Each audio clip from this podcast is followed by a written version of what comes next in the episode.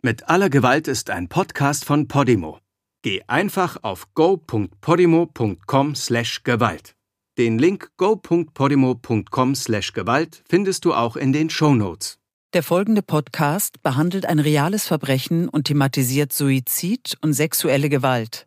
Bei Menschen, die selbst Opfer von Gewalt und Missbrauch geworden sind, könnten die folgenden Schilderungen ungewollte Erinnerungen und starke Emotionen hervorrufen. Um Persönlichkeitsrechte zu wahren, haben wir einige Namen geändert.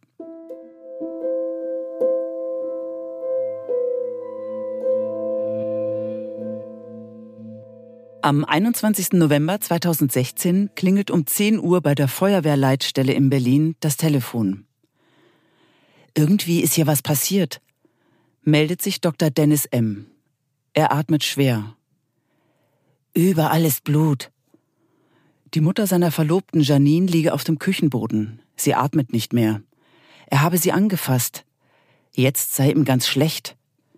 Sein Gesicht ist blass und mit kaltem Schweiß bedeckt, der Kopf nach hinten geneigt. Sein massiger Oberkörper wippt vor und zurück. Er wartet auf die Rettungskräfte.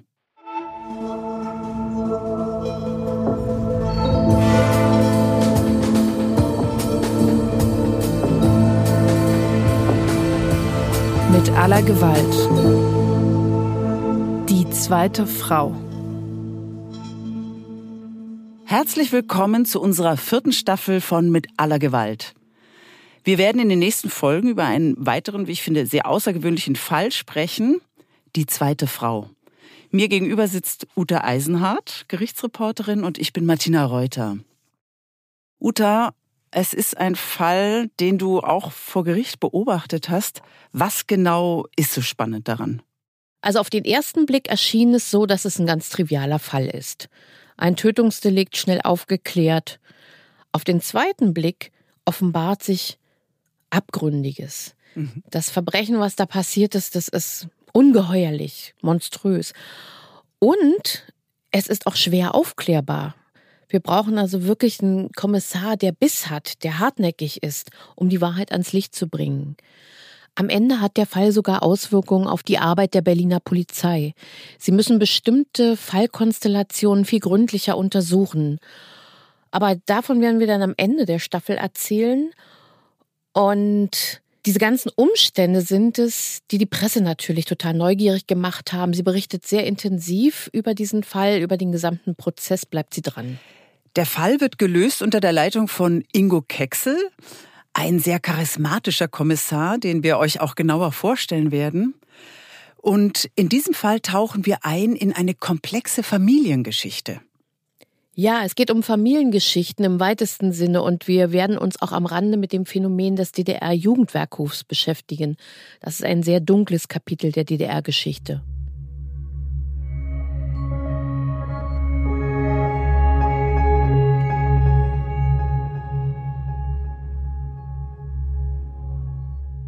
Lass uns doch noch mal zur Anfangsszene gehen. Dr. Dennis M. ruft die Feuerwehr, haben wir gehört. Er findet seine tote Schwiegermutter auf dem Boden. Das ist Marita, die Mutter seiner Freundin Janine. Bevor wir uns die Situation im Bungalow näher anschauen und uns mit dem Tod von Marita beschäftigen, würde mich interessieren, wer die einzelnen Personen eigentlich sind. Wer ist Dennis? Wer ist Janine und Marita? Wer ist denn Janine? Janine ist zum Zeitpunkt, als sie Dr. Dennis M. kennenlernt, ist sie 37 Jahre alt. Eine attraktive Frau, schlank, dunkelblond, hat große Augen, ist sehr sanftmütig. Sie ist geschieden, hat zwei Kinder aus dieser ersten Ehe und sie hat noch keine Ausbildung wirklich beendet. Also sie ist, äh, hat mal ein Archäologiestudium begonnen und abgebrochen und hat aber jetzt eine Berufsschule angefangen und will Altenpflegerin werden, so wie ihre Mutter Marita. Mhm. Dann hatte sie auch noch eine Beziehung, die war in Süddeutschland. Also sie hat einige Jahre in Süddeutschland gelebt, sehr weit weg von der Mama entfernt. Das mhm. fand die Mama nicht so toll. Und 2015, also wir sind jetzt im November 2016, Also vor einem Jahr ist sie wieder aus Heidelberg zurückgekommen. Diese Beziehung mit dem Freund in Heidelberg ist gescheitert. Und mit ihren beiden sechs und neun Jahre alten Söhnen lebt sie jetzt wieder bei der Mama in ihrem Elternhaus, dieser Bungalow, wo wir uns befinden. Das ist auch Janines Elternhaus. Und das ist ein ganz, ganz kleiner Bungalow, in dem die vier Personen recht beengt, aber glücklich zusammenleben. Und dann haben wir von Dennis gehört. Dennis ist der Partner von Janine. Wer genau ist Dennis und wie haben sich die beiden kennengelernt? Den hat sie im Juni 2016, also fünf Monate vor dem Zeitpunkt, wo wir uns jetzt befinden, da hat sie ihn über eine Dating-App kennengelernt. Er ist 13 Jahre älter als sie ist, also mhm. 50. Mhm. Und hat ihr erzählt, dass er verwitwet ist, dass seine Kinder erwachsen sind. Er hat drei Kinder. Mhm. Seine Frau ist im Januar 2013 gestorben. Also als sie sich kennengelernt hatten, mhm. waren das, war das dreieinhalb Jahre zurückliegend. Und er hat ihr erzählt, dass er promoviert hat und in einem großen Logistikunternehmen arbeitet. Zurzeit arbeitet er aber nicht. Er hat es mit der Bandscheibe und ist schon einige Zeit krankgeschrieben. Tatsache ist, dass die beiden sich doch recht schnell ineinander verlieben. Da haben sich zwei gefunden, die sich wirklich mögen. Er kümmert sich um sie. Er hat Geld. Er lädt sie ein, er ist großzügig. Wie, wie entwickelt sich diese Liebschaft? Ja, ganz ausgezeichnet erstmal. Also Dennis kommt sehr gut bei den Jungs an. Das ist ja für eine alleinerziehende Mutter ist das ja auch immer ein total wichtiges Kriterium. Mag mein neuer Freund meine Kinder und die beiden Jungs, die die die mögen den. Du meinst Dennis. die Söhne? Er kommt gut bei den Söhnen an. Bei Janines Söhnen mhm. kommt er gut an. Genau. Und er macht sich auch bei der Mutter nützlich. Also äh, punktet ja auch da, indem er, also dieser Bungalow, der steht auf einem recht großen Grundstück. Da sind viele Pflanzen und Marita und Janine, die lieben auch Pflanzen und kümmern sich drum und da macht er sofort mit und weiß auch, was zu tun ist. Und mhm, er integriert sich eigentlich gut. Die Kinder mögen ihn. Das ist ja immer wichtig, dass das funktioniert.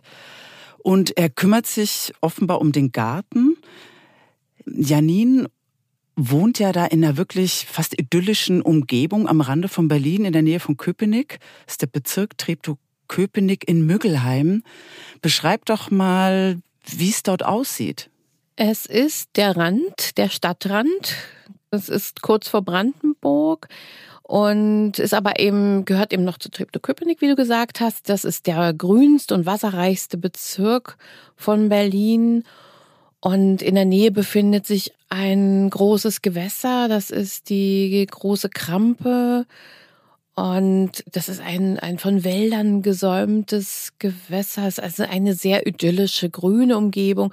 Die ganzen Häuser, die dort stehen, die sind jetzt nicht so eine, man muss sich nicht so eine Prachtvillen da vorstellen. Es sind eher ganz, ganz einfache, schlichte Häuser, eher flache Häuser, also es ist nicht der Reichtum, der Kein jetzt, Willen vor Ort. Mhm. Nein, nein. Es ist eben zu merken, dass es eben, das ist die ehemalige DDR. Der Bungalow ist auch recht klein, hast du beschrieben? Zwei Zimmer oder drei Zimmer? Küche? Es gibt im wirklich das ist wie so ein Schwalbennest, wo angebaut worden ist. So also man kommt in den Flur rein, geradeaus geht's zum Bad, rechts ist die Küche und dann sind da so angebastelt, sind dann Wohnzimmer, Schlafzimmer, Kinderzimmer, alles klein. Aber eben, es ist so alles da. Also Janine ist dort groß geworden und äh, jetzt lebt sie da eben mit ihrer Mutter. Aber sie muss, weil es gibt eben nur ein Schlafzimmer und ein Kinderzimmer. Sie schläft mit ihrer Mama in einem Bett. Ne? Also es ist nicht viel Platz da. Das heißt, für Dennis ist dort eigentlich kein Platz. Wo schläft er oder wo treffen die sich denn? Wo übernachten die denn zusammen? Ja, es ist so, Dennis lebt bei seiner Tochter. Er ist vorübergehend zu seiner Tochter gezogen. Das ist aber eben am ganz anderen Ende von Berlin. Es ist im Norden von Berlin in Karo. Der Weg ist recht weit jetzt zu Janine und er entschließt sich relativ schnell, als beide merken, dass das eben doch was Ernsthafteres ist. Da sucht er sich eine Wohnung in der Nähe, Die ist etwa fünf, sechs Kilometer entfernt in Gosen. Das ist dann schon Brandenburg, eine kleine Einzimmerwohnung mhm, ist das. Mhm. Das heißt, er zieht in die Nachbarschaft. Und wenn wir Marita noch mal ein bisschen auf Marita eingehen, sie ist 66 Jahre alt, Rentnerin, nicht wohlhabend, wie du gesagt hast. Altenpflegerin hat sie gelernt. Das Verhältnis scheint wirklich sehr eng zu sein, wenn sie mit ihrer Tochter in einem Bett schläft, was ich sehr ungewöhnlich finde. Sie mag das Familienleben. Sie hat, glaube ich, auch ein enges Verhältnis zu ihrem Bruder. Es gibt einen jüngeren Bruder, der noch in Hannover lebt, aber kurz vor der Rente steht, der möchte bald in wenigen Monaten wieder zurück nach Berlin ziehen, auf das Nachbargrundstück. Dort haben die Großeltern früher gelebt und da ist schon auch alles so im Gange. Der kommt ganz regelmäßig an den Wochenenden, um seine Schwester zu besuchen, um auch an dem Haus weiter Vorbereitungen zu treffen. Das klingt nach einem ja doch harmonischen und liebevollen Miteinander und Marita freut sich über das frische Liebesglück ihrer Tochter. Zwar kennt sie Dennis noch nicht, also noch nicht sonderlich gut, aber er hat einen Doktortitel, verdient viel Geld und sie weiß, die beiden schmieden Zukunftspläne. Sie wollen nämlich zusammenziehen und schauen sich sogar schon Möbel an. Aber dann kommt es zu einem Wendepunkt. Dennis hat kein Geld mehr. Was passiert, Uta? Dennis M. hat die ganze Zeit ja immer Janine auch eingeladen, ausgeführt und eines Tages muss er ihr berichten, dass er leider seinen Rucksack in der U-Bahn stehen lassen hat. Und da haben sich eben all seine Dokumente, sein Portemonnaie befunden und er kommt nicht mehr an sein Konto heran. Das ist drei Monate, nachdem sie sich kennengelernt haben. Im und, September. Mhm. Und ab dem Moment übernimmt Janine alle Rechnungen. Genau, sie erkundigt sich auch nochmal bei ihm, was er denn verdient genau. Also das wollte sie schon mal von ihm wissen. Und er antwortet ihr, per WhatsApp schickt er ihr zwei Kontoauszüge und auf einem ist das Gehalt vermerkt und auf dem anderen ein riesiger Betrag, 500.000 Euro, der eben auf einem Konto da offensichtlich geparkt ist.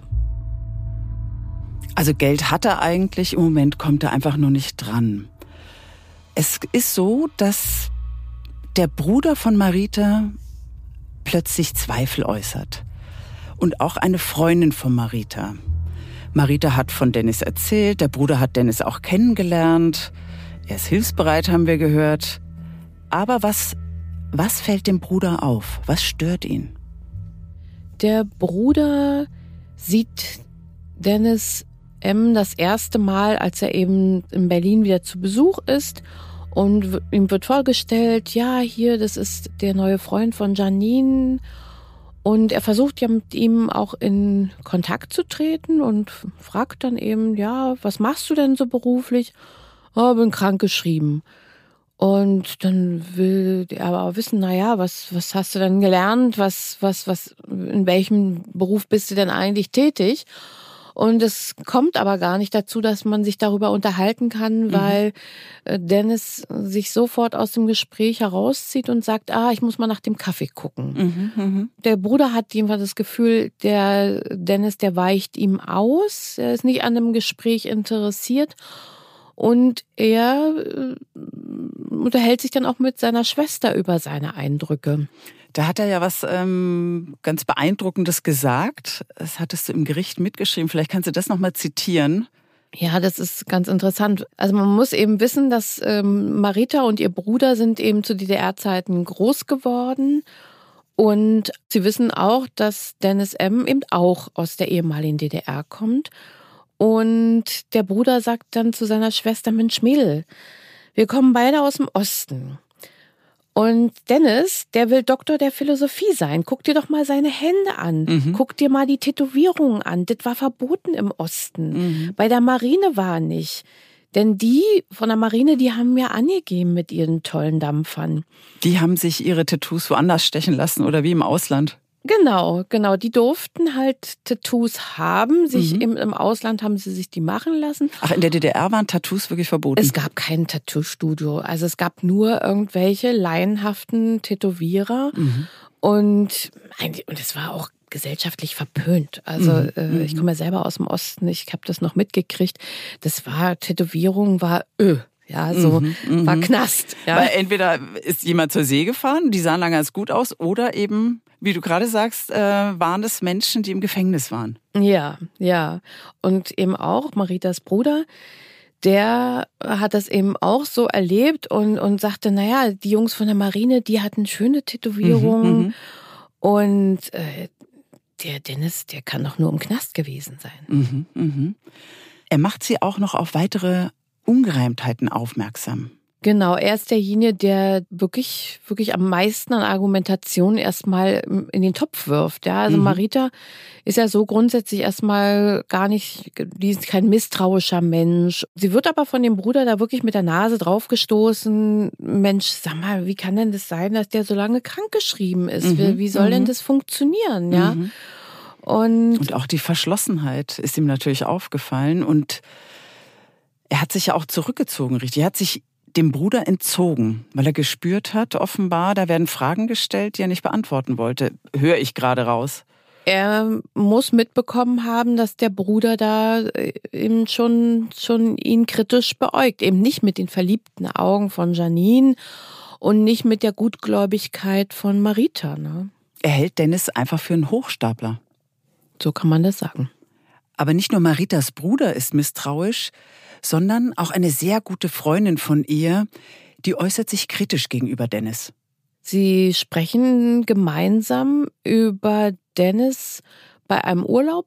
Da fahren Marita und ihre Freundin gemeinsam in den Urlaub. Also Marita lebt seit Jahren schon allein, weil ihr Mann vor ein paar Jahren gestorben Mhm. ist. Und Das heißt, sie kennt Dennis jetzt seit drei Monaten oder was, fährt dann in Urlaub und dann sprechen die beiden. Ja, das kann sogar ein bisschen früher gewesen sein. Es ist auch eine Zeit, die, die wiederum Dennis und Janine, kann man kurz, kurz einen Schlenker machen, die nutzen das natürlich, Marita ist aus dem Haus, jetzt können sie eigentlich so leben wie ein Ehepaar mit zwei Kindern. Ne? Also Marita ist äh, weg und Dennis kann jetzt auch im Bungalow übernachten. Und Marita ist mit ihrer Freundin unterwegs und sie reden über Dennis unter anderem. Und die Freundin hört genau zu und denkt sich, Mensch, der hat promoviert, super. Aber wenn man promoviert hat, dann ähm, ist man ja eigentlich auch im Internet zu finden. Dann steht die Arbeit, das Thema, über das man promoviert hat, das steht ja dann im Netz. Und sie googelt dann einfach mal nach und findet aber nichts über einen Dr. M. Selbstverständlich lassen diese Zweifel Marita nicht ganz los und nach dem Urlaub verändert sich tatsächlich auch die Stimmung im Bungalow. Ja, man muss sagen, also Dennis ist im, in der Zeit, wo Marita im Urlaub war, ist er eben wie selbstverständlich, hat er in diesem Bungalow da auch gewohnt und er bewegt sich auch immer selbstverständlicher in diesem Bungalow, Mhm. ja. Die Werkstatt, die ja früher Maritas Mann, Janines Vater, genutzt hat, die äh, okkupiert er, die ist eigentlich sein Reich, ja. Mhm. Ähm, Das ist jetzt noch nicht das Hauptproblem, aber ganz kritisch wird es dann, als Marita zwei Pflanzen besorgt hat und Mhm. sich überlegt hat, die eine Pflanze will sie da einpflanzen, die andere dort. Und die stehen da aber ein paar Tage rum und sind nicht eingepflanzt worden. Und plötzlich hat Dennis einfach mal die Pflanzen dahin gepflanzt, wo er denkt, dass sie dahin gehören.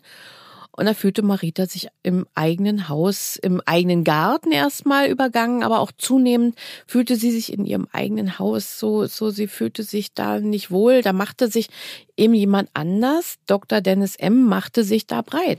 Der ja inzwischen jeden Tag eigentlich kommt, immer da ist, gefühlt eigentlich da wohnt. Und dennoch versucht er ja Gutes zu tun. Also Janine ist ganz klar auf seiner Seite und rechtfertigt sich auch oder verteidigt ihn auch, dass er doch eigentlich nur helfen will und sich einsetzt. Marita erlebt es aber anders. Ja, sie, sie empfindet ihn zunehmend als übergriffig und fühlt sich in ihrem eigenen Haus nicht mehr wohl, zieht sich zurück ins Schlafzimmer und es geht ihr nicht gut. Das heißt, im Bungalow herrscht Spannung und die Stimmung kippt. Das kriegt sogar der Bruder mit von Marita, Mhm. wenn der am Wochenende zu Besuch kommt. und sich dann verabschiedet am Sonntag. Und dann merkt er, wie seine Schwester sich total an ihn klammert, wie sie sich total schwer von ihm trennen kann, ja sogar auch jämmerlich weint zum Abschied. Und er wundert sich darüber. Er findet seine Schwester schon ziemlich verändert sagt dann aber eben so, naja, auf so flapsige Berliner Weise, Mensch, Marita, wir fahren da bloß nach Hannover, wir fahren doch nicht zum Mond, ja. Sie spricht dann mit ihrer Tochter auch, offenbart sich sozusagen und Janine trägt es weiter an Dennis. Der ist gekränkt und rechtfertigt sich dann und schreibt Marita, schreibt ihr eine Nachricht. Was, was schreibt er ihr? Ja, also anstatt direkt miteinander zu reden, äh, funktioniert es eben alles über Bande und immerhin, Dennis schreibt direkt an Marita eine WhatsApp-Nachricht. Er redet nicht mit ihr, aber er schreibt direkt mhm. an sie eine WhatsApp-Nachricht die habe ich folgendermaßen mitgeschrieben. Ich muss mir das nicht von jemandem sagen lassen, der fast gar nichts mit der Werkstatt zu tun hat. Ich möchte etwas tun. Ich möchte nicht einfach nur rumsitzen und Kaffee umsonst trinken. Ich liebe Janine und ihre Jungs von ganzem Herzen. Warum steuerst du so gegen mich und Janine? Ich mag auch dich, aber deine Art und Weise, wie du mit mir umgehst, habe ich nicht verdient. Diese Nachricht bringt Marita aus der Fassung. Sie weint und ruft ihre Freundin an und Sie offenbart sich ihr. Das wäre nicht mehr ihr Zuhause. Und die Freundin äußert dann eine Idee. Ja, sie sagt, eigentlich müsste man den mal durchleuchten. Wenn das hier alles so nicht richtig stimmt oder nicht zu stimmen scheint, dann muss man es mal überprüfen. Man könnte Dennis M. überprüfen, indem man einen Privatdetektiv auf ihn ansetzt.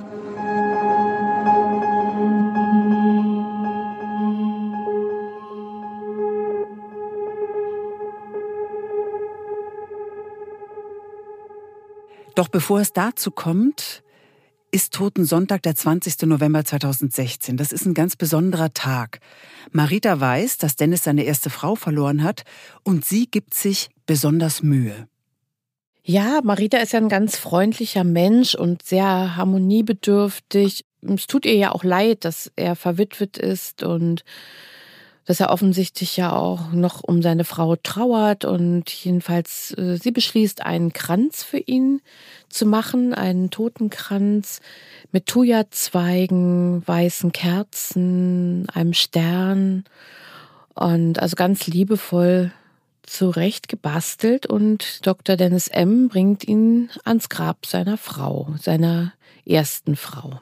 Dieser 20. November ist insgesamt, verläuft er harmonisch. Es ist der Tag vor Maritas Tod. Aber es scheint sich alles so zum Guten zu wenden. Dennis hat das Haus geschmückt, hat eine Lichterkette am Bungalow angebracht. Auch er bemüht sich sozusagen. Janine ist überglücklich und abends kommt es sogar dazu, dass alle drei, Marita, Janine und Dennis, zusammen Fernsehen gucken, was es lange nicht gab.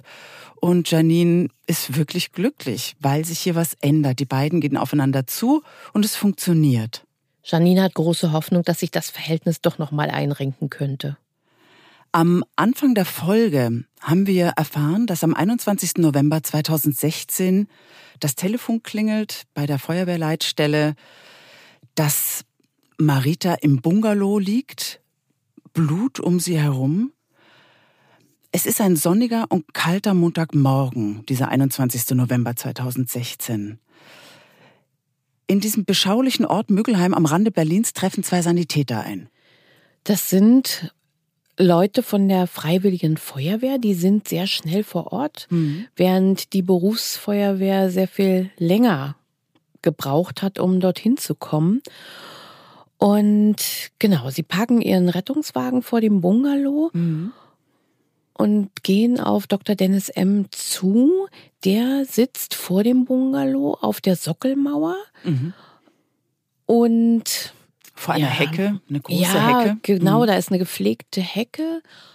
Es ist eben so ein, so ein ganz gepflegtes Grundstück. Und da sitzt er eben auf dieser Sockelmauer und ja, er wirkt halt, sein Gesicht ist mit kaltem Schweiß bedeckt, sein Kopf ist nach hinten geneigt und er reicht dieses Telefon wortlos an die Sanitäter.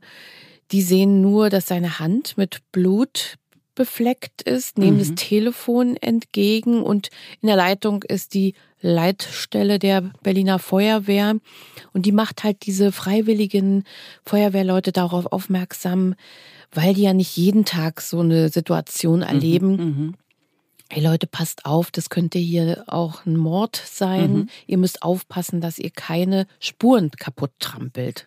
Und Dennis steht ja offenbar unter Schock, wirkt lethargisch, wie du es gerade beschrieben hast. Und die Sanitäter befragen ihn kurz. Ja, sie wollen natürlich wissen, was passiert ist, was ist los und da äh, deutet Dr. M nur auf das Haus mhm. und sie gehen dann selber rein mhm. und finden dann Marita, die auf dem Fußboden vor dem Herd liegt. In der Küche? In der Küche. Mhm. Die ist ja eine kleine, zierliche Frau und sie trägt noch ihre Jacke und graue Stiefletten, was ja ungewöhnlich ist in dem Bungalow. Entweder spricht es dafür, dass sie gerade nach Hause gekommen ist oder gerade gehen wollte. Auf jeden Fall ist sie viel zu warm angezogen.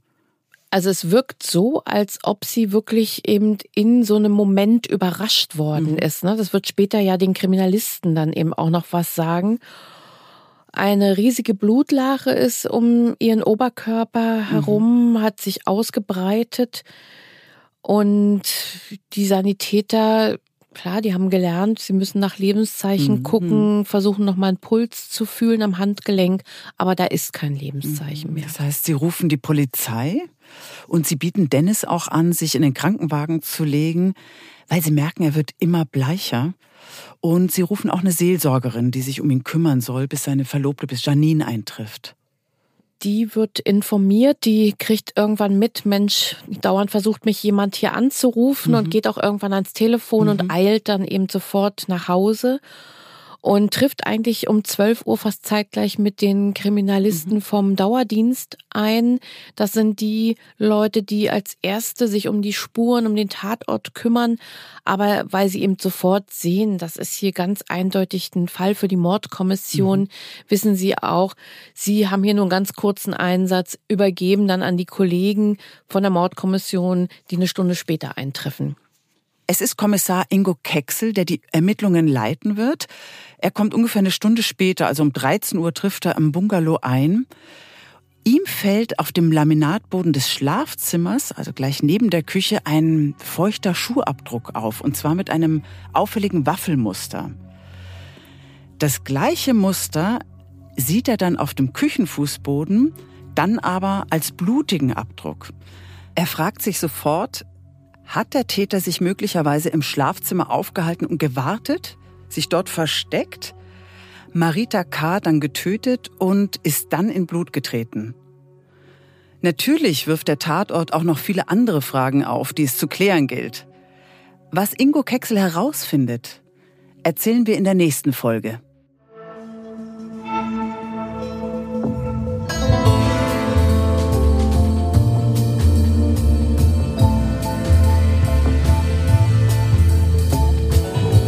Mit aller Gewalt ist ein Podcast von Podimo, produziert von Studio Bummens. Präsentiert von Uta Eisenhardt und Martina Reuter. Produziert von Kate Kugel und Jon Hanschin. Co-Produktion und musikalische Beratung Jakob Ilja. Postproduktion und Mischung Mia Becker.